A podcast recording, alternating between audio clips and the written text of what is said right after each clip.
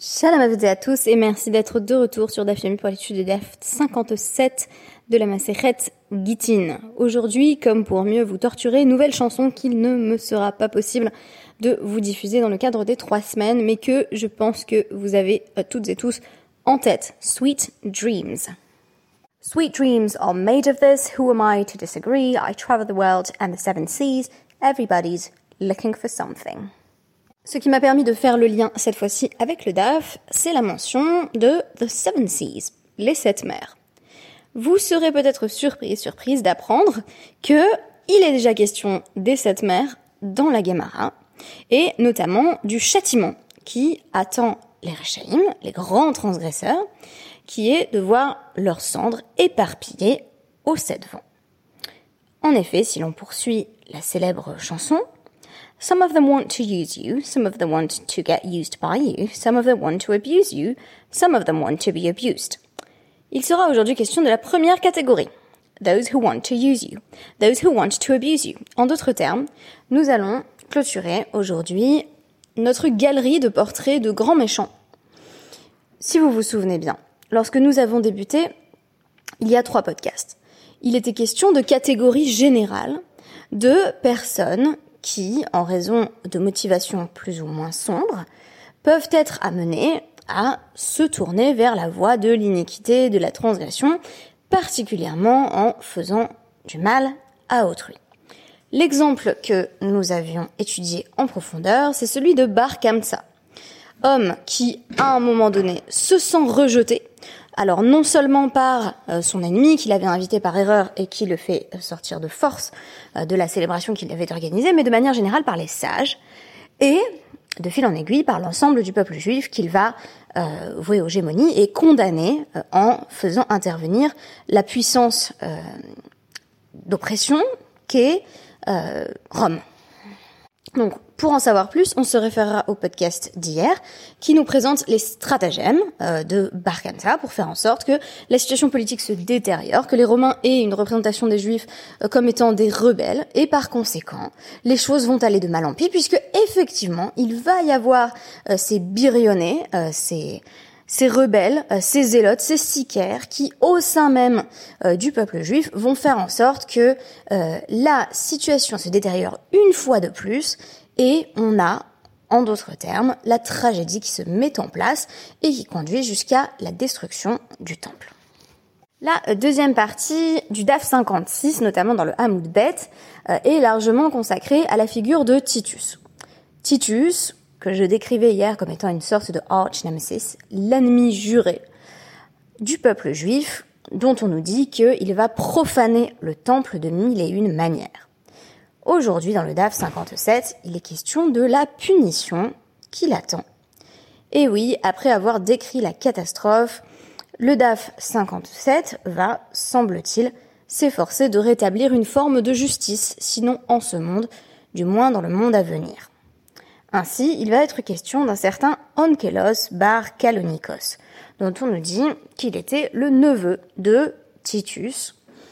Euh, et ce dernier, donc en réalité Onkelos bar Kalonikos, après la mort de Titus, va souhaiter euh, se convertir au judaïsme. Donc, c'est surprenant quand on veut se convertir au judaïsme en général, on, va voir plutôt les sages. Euh, lui, il va avoir recours à une méthode euh, originale, Azal Aske, les Titus, Binegida. Donc il va plutôt euh, réveiller euh, son oncle de parmi les morts, qui va faire usage de la nécromancie, euh, qui, de mieux pour informer ce futur converti potentiel, ce Onkelos Barkalonikos, des spécificités du peuple juif que celui qui aura réussi à les soumettre. Alors, la conversion, bien entendu, d'Onkelos Barkalonikos, elle est intéressée puisqu'il va poser la question Man Hashiv Beharu Alma qui est le peuple le plus important en ce monde. Quel est ce monde? Et eh bien entendu, il s'agit du monde à venir auquel Titus aurait eu accès, mais en réalité, euh, on verra que c'est pour être châtié encore et encore.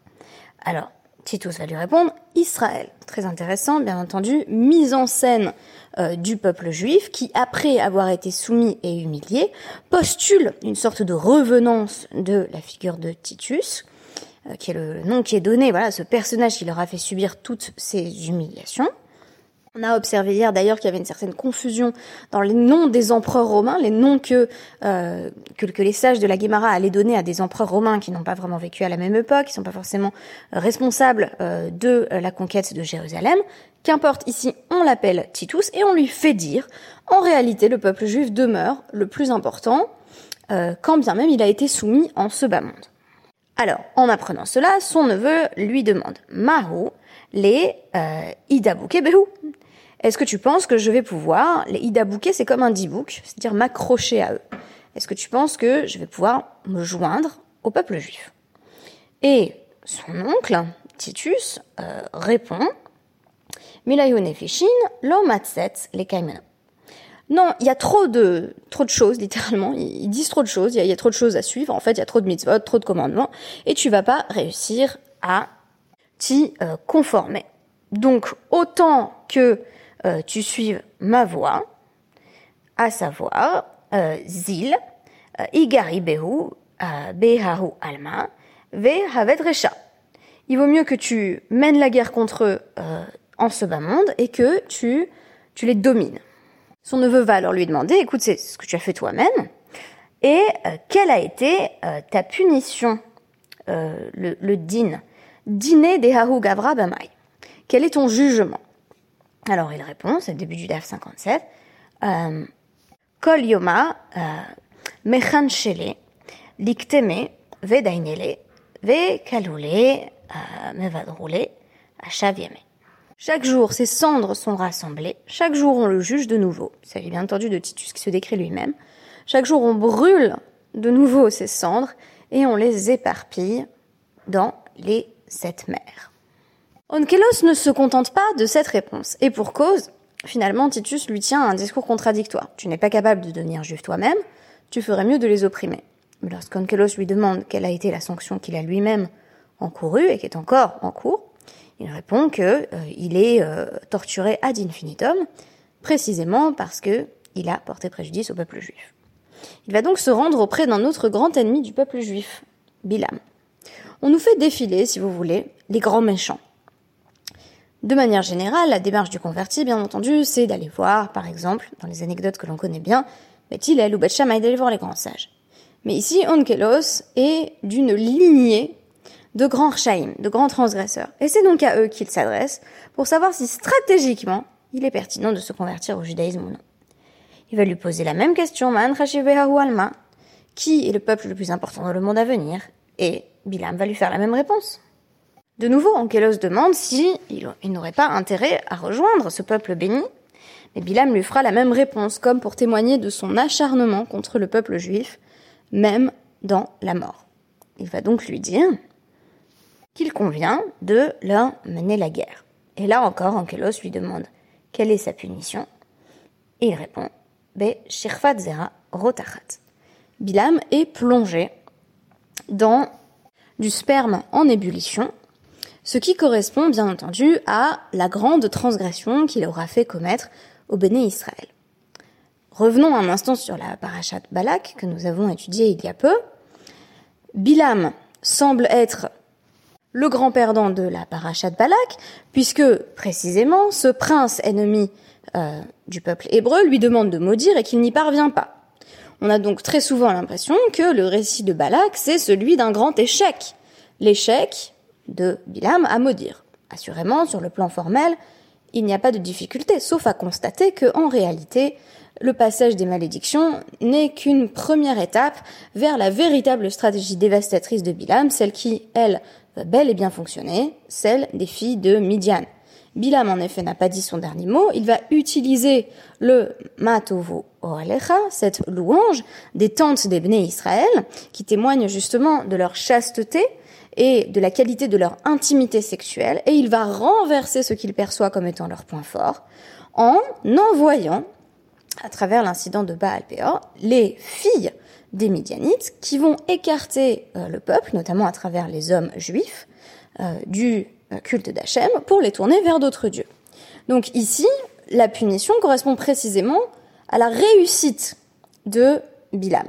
De même que Titus est euh, réduit en cendres parce qu'il a réduit en cendres le temple, parce qu'il l'a laissé brûler, d'ailleurs au dire de, de Flavius Joseph, les, Romains ne seraient pas les véritables responsables, ce serait en réalité, il faut savoir qu'il écrit, euh, qui, va être lu en fait aussi par des Romains, et donc que, comme euh, Flavius Joseph s'est rangé du côté des puissants, euh, il, ne peut, pas leur donner un trop mauvais rôle.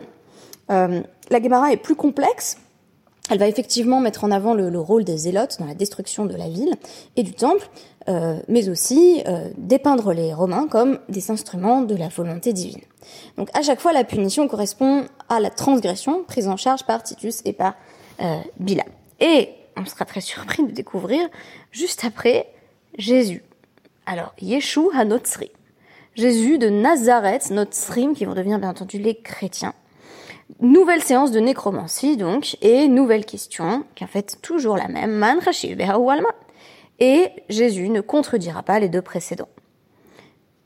Mais cette fois-ci, la réponse est un peu différente, ce qui euh, montre bien la liminalité de la figure de Jésus dans la pensée talmudique. Oui, Jésus est un rachat, mais ici c'est très intéressant puisque il va conseiller à Ankelos de se convertir au judaïsme. Bien entendu, Ankelos redemande Mahu euh, leida est-ce que je dois rejoindre le peuple juif?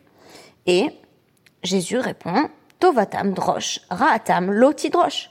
Tu devras faire en sorte que euh, leur bien-être euh, de rechercher leur bien-être et euh, tu devras euh, faire tout ce qui est en ton pouvoir pour qu'il ne leur arrive rien de mal. Car toute personne qui se joint au peuple juif est comme euh, la, la, prunelle des yeux d'Hachem. Comme une personne qui toucherait à la prunelle des yeux de Dieu.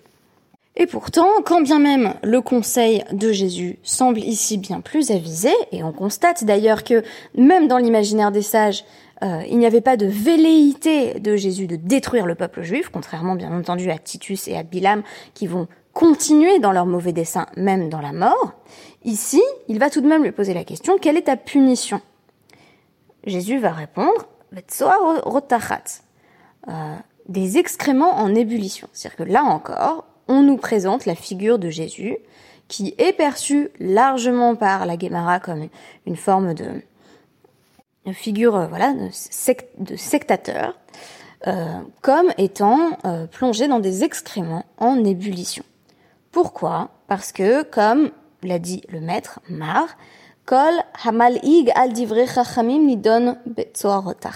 Toute personne qui se moque des paroles des sages, donc qui a une démarche plutôt karaïte, en tout cas de rejet de la parole des, pharisiens, donc nos sages à nous, si vous voulez, il mérite euh, d'être jugé et de euh, bouillir dans des excréments.